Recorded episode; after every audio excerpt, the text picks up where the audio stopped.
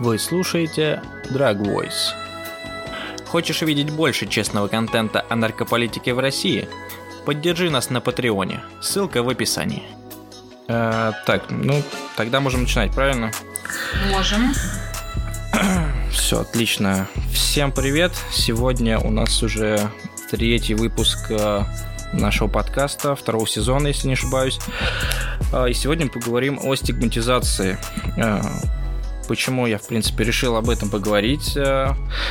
Ну, во-первых, после выхода статьи в одном из журналов, как он называется, не помню, да, с, статья была про лексику, э, про как правильно разговаривать. Ну, вот, я нашел, как распознать наркофобию, чем она опасна. А, Шесть важных а, фактов, да, называется. А, да-да-да, Соответственно... точно. Недавно вышла статья вот. в Wonderzine про наркофобию. Вот. Да, а, журнал Wonderzine, соответственно, я рассказал об этом в том числе и у себя в социальных сетях где там э, несколько человек мне ответили. Э, не в очень э, приятном ключе, достаточно в наркофобском, в том числе там довольно близкий человек написал. И я понял, что точно нужно проводить э, и поскорей этот подкаст. Так вот, сегодня с нами директорка фонда имени Андрея Орликова. Это иностранный агент, Э, Аня Саранг. Поздоровайся, не знаю, скажи привет. привет. Иностранный агент это фонд. Ну, я пока еще нет. Но фонд, да, иностранный агент, об этом важно говорить во время публичных выступлений, так что спасибо, что упомянул. Uh, ну, я думаю, все работники фонда с этим не согласны максимально. Не попробуем. Но... Для меня это не так. стигматизирующее, то есть название. Все прекрасно понимают, э, что к чему, поэтому да. Окей. Но речь так, общем, не об давай... этом, да. Да, э, сейчас э, чуть о другом. Мы поговорим о том, что такое стигматизация. Вот что такое, в принципе, стигматизация? Это навешивание ярлыков, правильно? Ну да, стигматизация это, там, я не знаю, подведение человека к какому-то какому-то шаблону, который у тебя есть э, в голове в отношении людей, которые там какую-то категорию людей представляют. Вот, то есть, когда ты, от, э, когда ты в оценке человека исходишь из шаблона, а не от самого этого человека ну, шаблона, какого-то представления, стигмы. Да. Ну, в общем, по определению в Википедии э, стигматизация э, увязывание какого-либо качества, как правило, отрицательного с отдельным человеком или множеством людей, хотя эта связь отсутствует или не доказана. Э, стигматизация является основной частью многих стереотипов. Э, Насколько сильная вообще э, стигматизация по отношению к наркопотребителям в России и в мире, соответственно? Ну, э, по отношению к людям, употребляющим наркотики, действительно достаточно сильная стигматизация и достаточно сильные вот эти стереотипы, наверное, не только в России, но во всем мире – во-первых, всех этих людей смешивают в одну кучу, во-вторых, никогда не, ну, не, э, в отличие там, например, э, если смотреть людей с различными особенностями, там, нейро, нетипичных людей в отношении уже всех научились как-то более, менее нормально говорить, но люди, страдающие наркозависимостью или люди, употребляющие ПАВ, о них до сих пор общество не научилась говорить как-то при этом их не оскорбляя или не, э, не применяя уничижительную лексику или какие-то совершенно недопустимые слова, типа там наркоман и так далее. Вот, поэтому, конечно же, это одна из групп, которая наиболее сильно стигматизирована в нашем обществе. Вот, и э, эту стигму нужно очень много обсуждать, развенчивать и искать общий язык. У нас еще проблема в том, что, к сожалению, кроме слова наркотики, мы в русском языке ничего лучше не придумали для обозначения этой категории веществ, э, о которой мы говорим, когда говорим слово наркотики. Вот. И, соответственно, там э, люди люди, употребляющие наркотики, люди, употребляющие ПАВ, э, наркопотребители. Можно ли говорить наркопотребители? Ну, в принципе, уже тоже это не рекомендуется использовать этот термин. Ну, в общем, у нас нет языка для того, чтобы нормально об этом говорить. Поэтому, как говорить не наркофобски, это все время для всех какая-то большая проблема. Вот, например, после статьи на Wonderzine я тоже поделилась своим наблюдением. Статья во многом описывает э, и ссылается на доклад глобальной комиссии по м, вопросам наркополитики. Доклад этот вышел, по-моему, год три назад, как раз по э, по теме э, стигматизации людей, употребляющих наркотики. И в этом докладе приводится некая рекомендуемая таблица, какие термины лучше употреблять, какие лучше не употреблять. Ну и в частности наркопотребители там э, отнесены в столбец э, слов, которые лучше не употреблять. Потому что если пользоваться подходом э, говорить о людях people first language, то есть не знаю, как это будет по-русски, но что мы, когда мы говорим о людях, мы должны в первую очередь говорить об, о людях, а не об их каких-то качествах. Если пользоваться этим подходом, то говорить, э, конечно же, лучше не говорить слово наркопотребители, потому что наркопотребители тоже в некотором роде редуцируют человека к какому-то потреблению, к тому, что он потребляет. И, опять же, ну, никому неудобное и неприятное слово наркотики здесь э, задействовано. А, ну, в общем, это все очень сложно. тогда, да. Э, как правильно говорить вот э, те э, слова, ну, или предложения из-за столбика, которые там зелененьким раскрашены, грубо говоря. Ага, надо найти этот доклад. Его, кстати, я по этому поводу тоже писала статью на ноже, ну там вкратце его с, э, если погуглить наркофобия. Ага.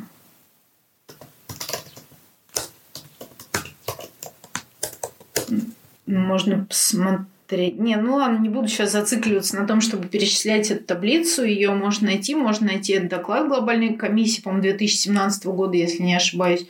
А вот, и ну, мне кажется, ну, как бы достаточно так, так логично, что когда ты говоришь о людях, ты говоришь люди, употребляющие психоактивные вещества. Ну, не знаю, если кому-то кажется слово наркотики нормальным, то окей, мне оно не кажется очень нормальным или описывающим группу веществ, о которых мы говорим. Поэтому я его тоже стараюсь избегать по возможности и говорю люди, употребляющие психоактивные вещества. Потом там уже начинаются детали, потому что, ну, вернее, не детали, а важные, скажем так, детали.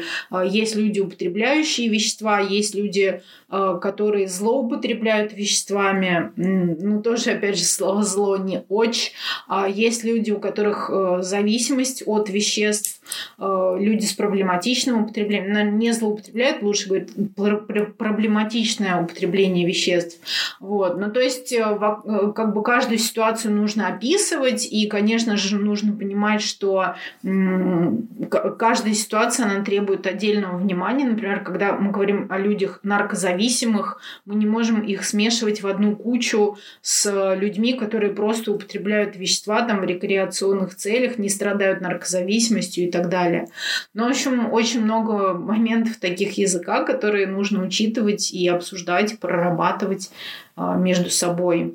Как кого называть, рекреационные наркотики, нормальные ли это слово, что оно вообще значит, а, вот, ну и так далее. Ну, в общем, язык это в нашем деле достаточно сложная такая э, система, но система при этом отражающая и тот хаос, который в некотором роде в концептуальном поле происходит. То есть э, вообще надо сказать, что понимание, например, того, тако, такого феномена, как наркозависимость, оно очень слабое, в том числе там не только в России, но и во всем мире. Э, ученые никак не могут договориться между, ну, ученые, практики, все, кто этим занимается, никак не могут договориться, что же такое наркозависимость. То есть то мы недавно все думали, что это какое-то заболевание, что это какое-то там хроническое неизлечимое заболевание, некоторые до сих пор так считают. Вот. То мы думали, что это какая-то там болезнь мозга, а, то мы думали, что это просто распущенность и какая-то слабость характера, недостаток воспитания, а, недостаток силы воли, вот, то это вообще было каким-то отродьем сатаны и так далее. Ну, то есть как бы какие-то моральные интерпретации. А, вот. Сейчас появляются уже новые интерпретации, что это просто, ну, что это некое отклонение в нейроразвитии, некая особенность нейроразвития, когда человеку необходимы вещества для того, чтобы там компенсировать какие-то моменты, что это ответ на травму, на детскую травму, на там социально-экономическую травму, то есть какого-то четкого вот понимания, что такое наркозависимость и каковы ее механизмы, его нет. И, конечно же, когда э, ну, и это связано, в свою очередь, э, с тем, что, собственно, рамки войны с наркотиками, они долгое время препятствовали тому, чтобы эту тему как-то открыто, честно, искренне обсуждать. Мы просто обязаны были последние 50 лет говорить, что наркотики – это зло, наркоманы – это животные. А, вот, как бы в рамках идеологии войны с наркотиками нужно говорить так. Поэтому мы так и говорили. А какого-то открытого, честного диалога он ну, в западных странах начал развиваться развиваться, там, не знаю, только последние годы, какие-то глубокие рассуждения, какие-то глубокие предложения на эту тему появляются книги. Ну а в России он просто не проводится, этот диалог, к сожалению. Вот, как по мне, только буквально э, феминитивы Э, перестали всех так раздражать и более-менее начали входить э, в обиход э, в лексику многих людей, так и там, допустим, слово заменили слово гомосексуалисты на гомосексуалы, если я правильно говорю, если не ошибаюсь. Но мне кажется, либо с лексиками, с лексикой о людях, употребляющих наркотики, Тут э, немножко сложнее. Тут либо в целом из-за стигматизации все идет э, как-то очень с трудом, либо просто из-за того, что это только начали об этом говорить, как-то форсить это, как ты считаешь, либо это из-за того, что какая-то особенная стигма, в отличие там от э, гомосексуальных людей,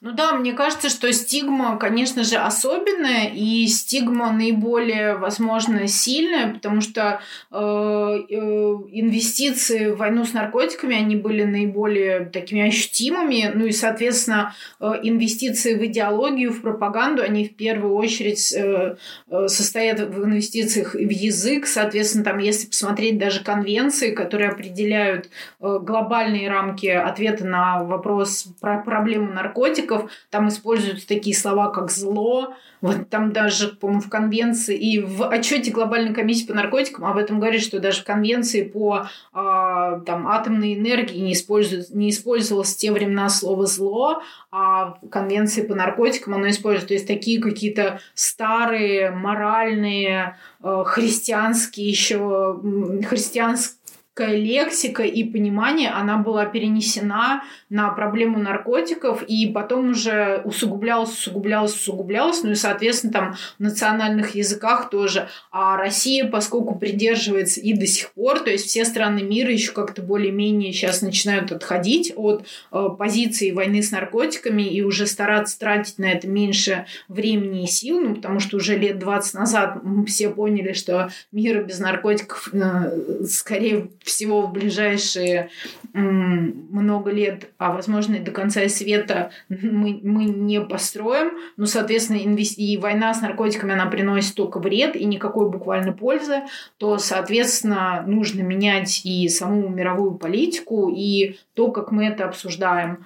Вот. И если там в других каких-то странах этот диалог общественный уже там где-то десятилетия, где-то несколько десятилетий он велся, в России, конечно, он вообще не велся, и в России насаживается вот эта государственная политика. Сейчас приняли очередную стратегию, и там, опять же, отсутствие терпимости к людям, употребляющим наркотики, насаживается как государственная политика. То есть, по идее, все, кто поддерживает государственную политику, они должны стигматизировать тех, кто наркотики потребляет, и создавать для них невыносимые э, условия жизни. Ну, соответственно, и языку в таких условиях достаточно сложно развиваться э, и по сравнению с другими группами, даже с такими высоко стигматизированными, как э, люди там, различных не знаю, сексуальной ориентации и так далее, даже по сравнению с такими группами, по отношению к которым навязывалась некая ненависть э, в последние вот эти времена путинского управления в России,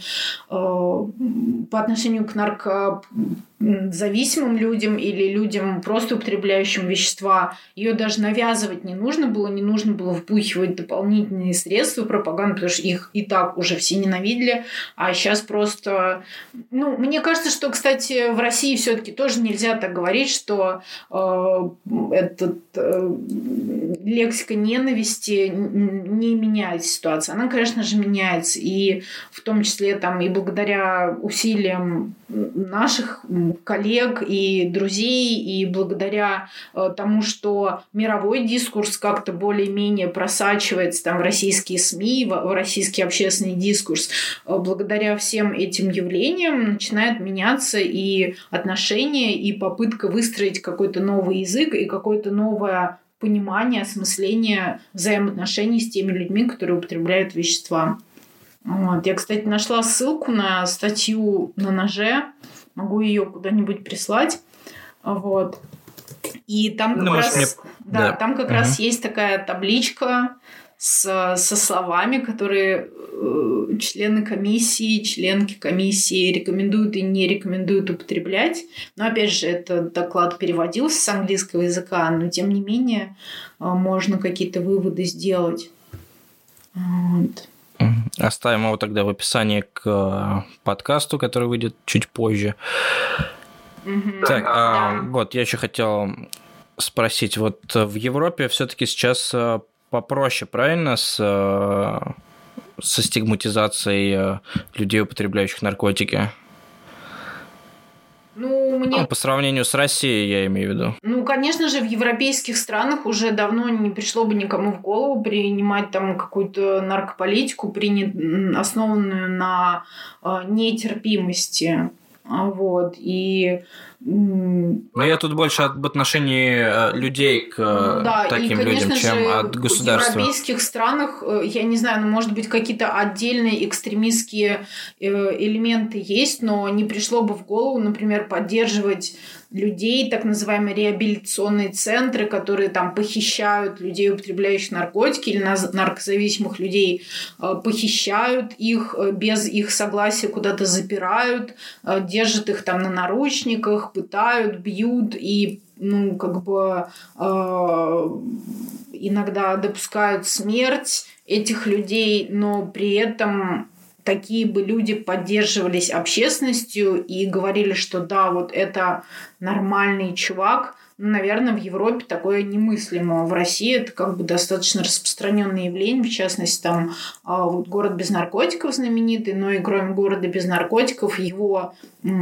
модель стали использовать очень многие реабилитационные центры в России э, и основывать свою деятельность на жестоком бесчеловечном обращении, пытках, избиениях и так далее. А вот. И эти центры, к сожалению, поддерживаются. Ну, конечно же, наверное, в европейских странах такое просто невозможно ни в каком проявлении. Насколько стигматизация а, людей, употребляющих наркотики в России, вот мешает а, им проходить лечение, а, как-то социализироваться, начинать там жизнь сначала, грубо говоря. Ну, мне сложно сказать, потому что у меня, наверное, лучше проспрашивать э, самих людей, которые, которые, у которых была потребность в лечении, но так, с своей точки зрения, с другой стороны, мы 20 лет в этой теме э, работаем, занимаемся там снижением вреда, видим, какие проблемы. Но, в принципе, основная проблема – это то, что вообще никто не считает нужным создавать для людей какие-то выносимые жизненные условия. И в том числе условия для лечения, и в том числе нормальные человеческие, человеческие программы лечения лечения, которые эффективны. И а, ну, вот взять ту же заместительную терапию для людей, страдающих опиатной зависимостью. А, почему-то в России считается, что ну, это типа не знаю, ниже достоинства российского государства людям предоставлять заместительную терапию, хотя это стандартная, не знаю, терапия по отношению к замещению любых там, я не знаю, недостатка, гормонального недостатка. Ну, в данном случае речь идет о ну, в общем, мне кажется, что само вот это стигматизирующее отношение и ненависть, которая насаживается людям, а, оно ведет к недостатку сервисов, а недостаток сервисов, в свою очередь, подкармливает наркофобию. Потому что, конечно же, когда у человека нет возможности, там, например, у опиат-зависимого человека получать метадон или какие-то другие виды лечения, поддержки, реабилитации, которые оплачивает страховкой, например, как в европейских странах, а вот, то, естественно, кажется, что единственный способ эту проблему решать – это как-то этих людей или запирать в тюрьмы, или в какие-то бесчеловечные реабилитационные, в кавычках, центры. Но если все-таки ну, то есть э, это получается такой замкнутый круг, что из того, что считается, что этим людям не нужно давать никаких возможностей лечения, их нету. Но из-за того, что их нету, то подогревается еще больше ненависть и э, ощущение безысходности. Ну и, конечно, важный момент это и самый один из проблематичных моментов, и то, чем занимается наша организация, это то, что стигматизация, она является очень, как бы лишает человека сил, потому что стигматизация, она, конечно, не только изнутри, э, но и снаружи. Вот. И внешняя наркофобия, даже там маленькая наркофобия, не знаю, там позавчера написала в Твиттере твит, что э, как мы назовем вид абьюза, когда тебе партнер или партнерка постоянно ну, э, знаете, там тыкают, вот, а что такой накуренный, а что там опять спидов сделал. Ну, в общем, как-то постоянно дают, э, вроде бы как бы не наркофобит так э, в открытую, но постоянно дают понять, что то, что ты, например, покурила, это не окей, и вообще какие-то твои механизмы копинга, это не очень оптимальные механизмы, и хорошо бы тебе их пересмотреть. Ну и, конечно же, так, такая... Э, а, и самое смешное, что нам... Ну, как смешное, печально, что на мой твит была такая реакция, что ну, выражая ее одним твитом, э, что когда ты партнеру говоришь, что употреблять ПАВ это не ок, и, не, и просишь э, употреблять ПАВ поменьше, это не абьюз. Ну, то есть ко всем другим областям, скажем, это применимо, да, что там мое те, какие-то такие базисные принципы, мое тело, мое дело, что ты не можешь указывать партнеру, что ему есть или ей есть, что ей одевать, что и там употреблять, но вот только вот, вот исключительно в отношении ПАВ ты почему-то можешь э, это указывать. Ну и, конечно, это да, это очень удивляет, э, что до сих пор э, есть такое отдельное состояние, ну, оде, отдельное вот это э, оправдание для мелкой бытовой наркофобии, ну и большой государственной наркофобии. И, конечно, и все это, когда тебя твой партнер считает нормальным, что он тебя постоянно будет понукать тем, что там покурила, выпила или э, вынюхала, вот, это, это нормально. И ты сам нач... сама начинаешь считать, что, ну да, конечно, надо бы мне там... Э, ну, в общем, это внутренняя наркофобия, даже если ты не сталкиваешься с какой-то большой наркофобией, а с такой бытовой наркофобией, она все равно всегда подталкивает, подтачивает твои силы.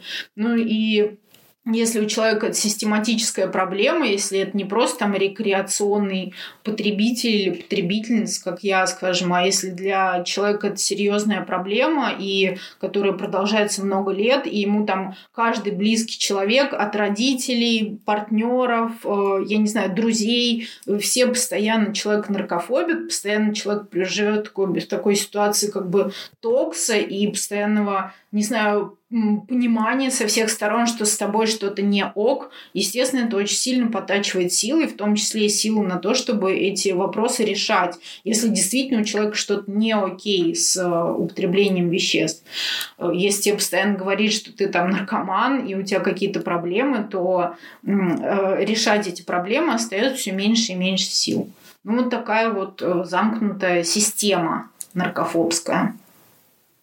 Ну, тут можно очень, как по мне, хорошую аналогию провести с, э, там, допустим, перееданием, с лишним весом, когда там тебе партнер говорит, почему ты такая толстая, там прекращай есть и так далее.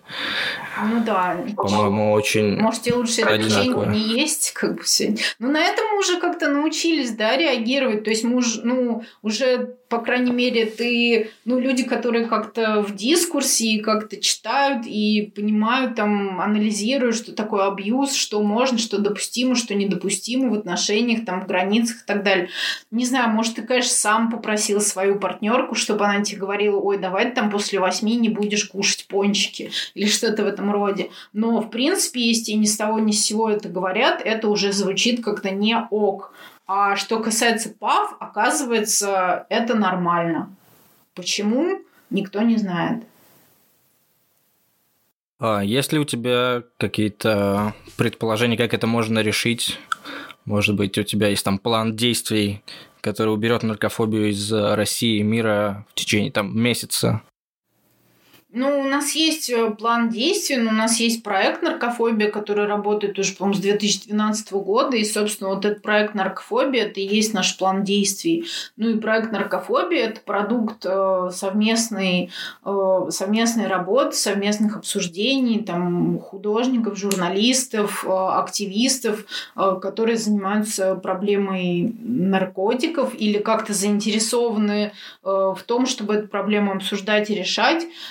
И последние годы он выражается в том, что мы поддерживаем журналисток э, и проводим конкурс для конкурс материалов на тему наркотиков, наркополитики. И э, у победителей этого конкурса есть возможность э, съездить в страну их выбора, посмотреть, э, как в этой стране осуществляется работа по наркополитике. Ну, вроде как бы простенько, но со вкусом, потому что э, получается, что это действительно такой очень интересный, интересный опыт для журналистов, и журналисты ну и не только журналисты, там и блогеры, и, в общем, любые люди, производящие контент, в принципе, по-моему, могут в этом конкурсе участвовать. Но это некий стимул для того, чтобы действительно самообучаться, чтобы узнавать больше про наркополитику, а, вот, э, о, тех проблемах наркофобии, о том, как они решаются в других странах. Ну и мне кажется, такая поддержка грамотности людей и интереса людей к этой теме, это, в принципе, уже само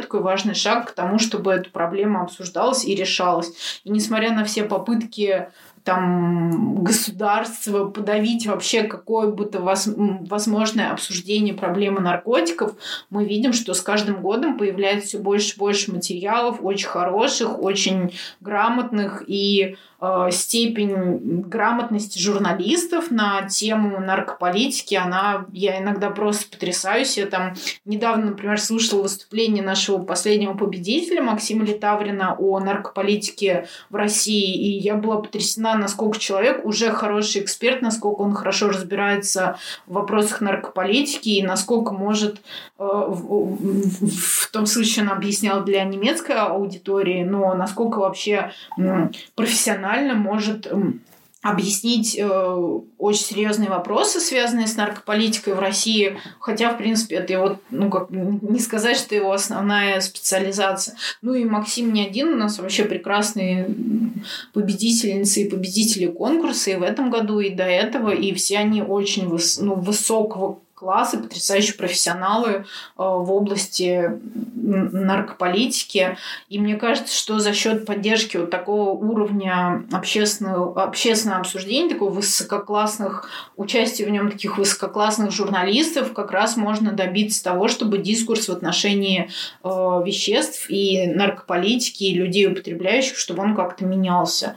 Вот. Ну, я там последнее время даже начинаю все чаще получать какие-то запросы от журналистов, которые просят меня посмотреть свои материалы, иногда до публикации или после публикации, если есть ну, такое как бы, э, э, да, услуга антиканцелинг, что называется, что да, что посмотреть, нет ли там наркофобии. Ну, то есть понятно, что людей и людей пишущих, публикующих материалы, что это начинает все больше волновать, и что это действительно важно для журналистов не допускать наркофобских высказываний, которые из нас иногда вылетают просто на автомате, мы этого даже не замечаем. Ну, то есть такой запрос на антинаркофобскую речь появился, и мне кажется, что он все больше и больше усугубляется, и это очень здорово.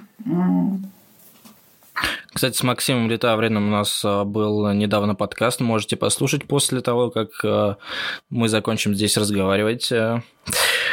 А, и еще, да, за прошлый месяц, если не ошибаюсь, вышло несколько видеопроектов от таких дел. Там серия документальных роликов вышла про наркополитику и от канала «Редакция».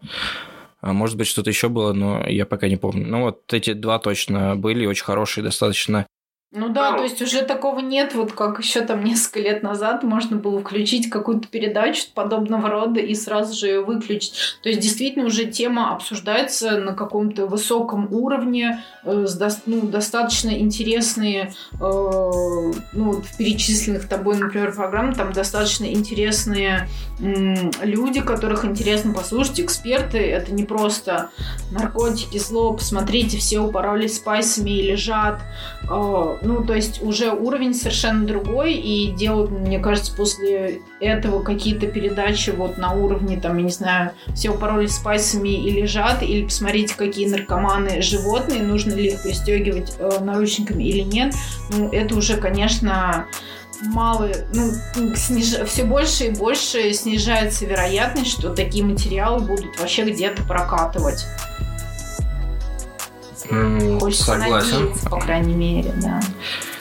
Да, сейчас, я думаю, можем а, перейти к вопросам, если ты не против. Вопросы на ответы вы сможете услышать на нашем Патреоне. С вами был Dragvoice. Оставляйте свои комментарии и оценивайте наш подкаст. Всем пока.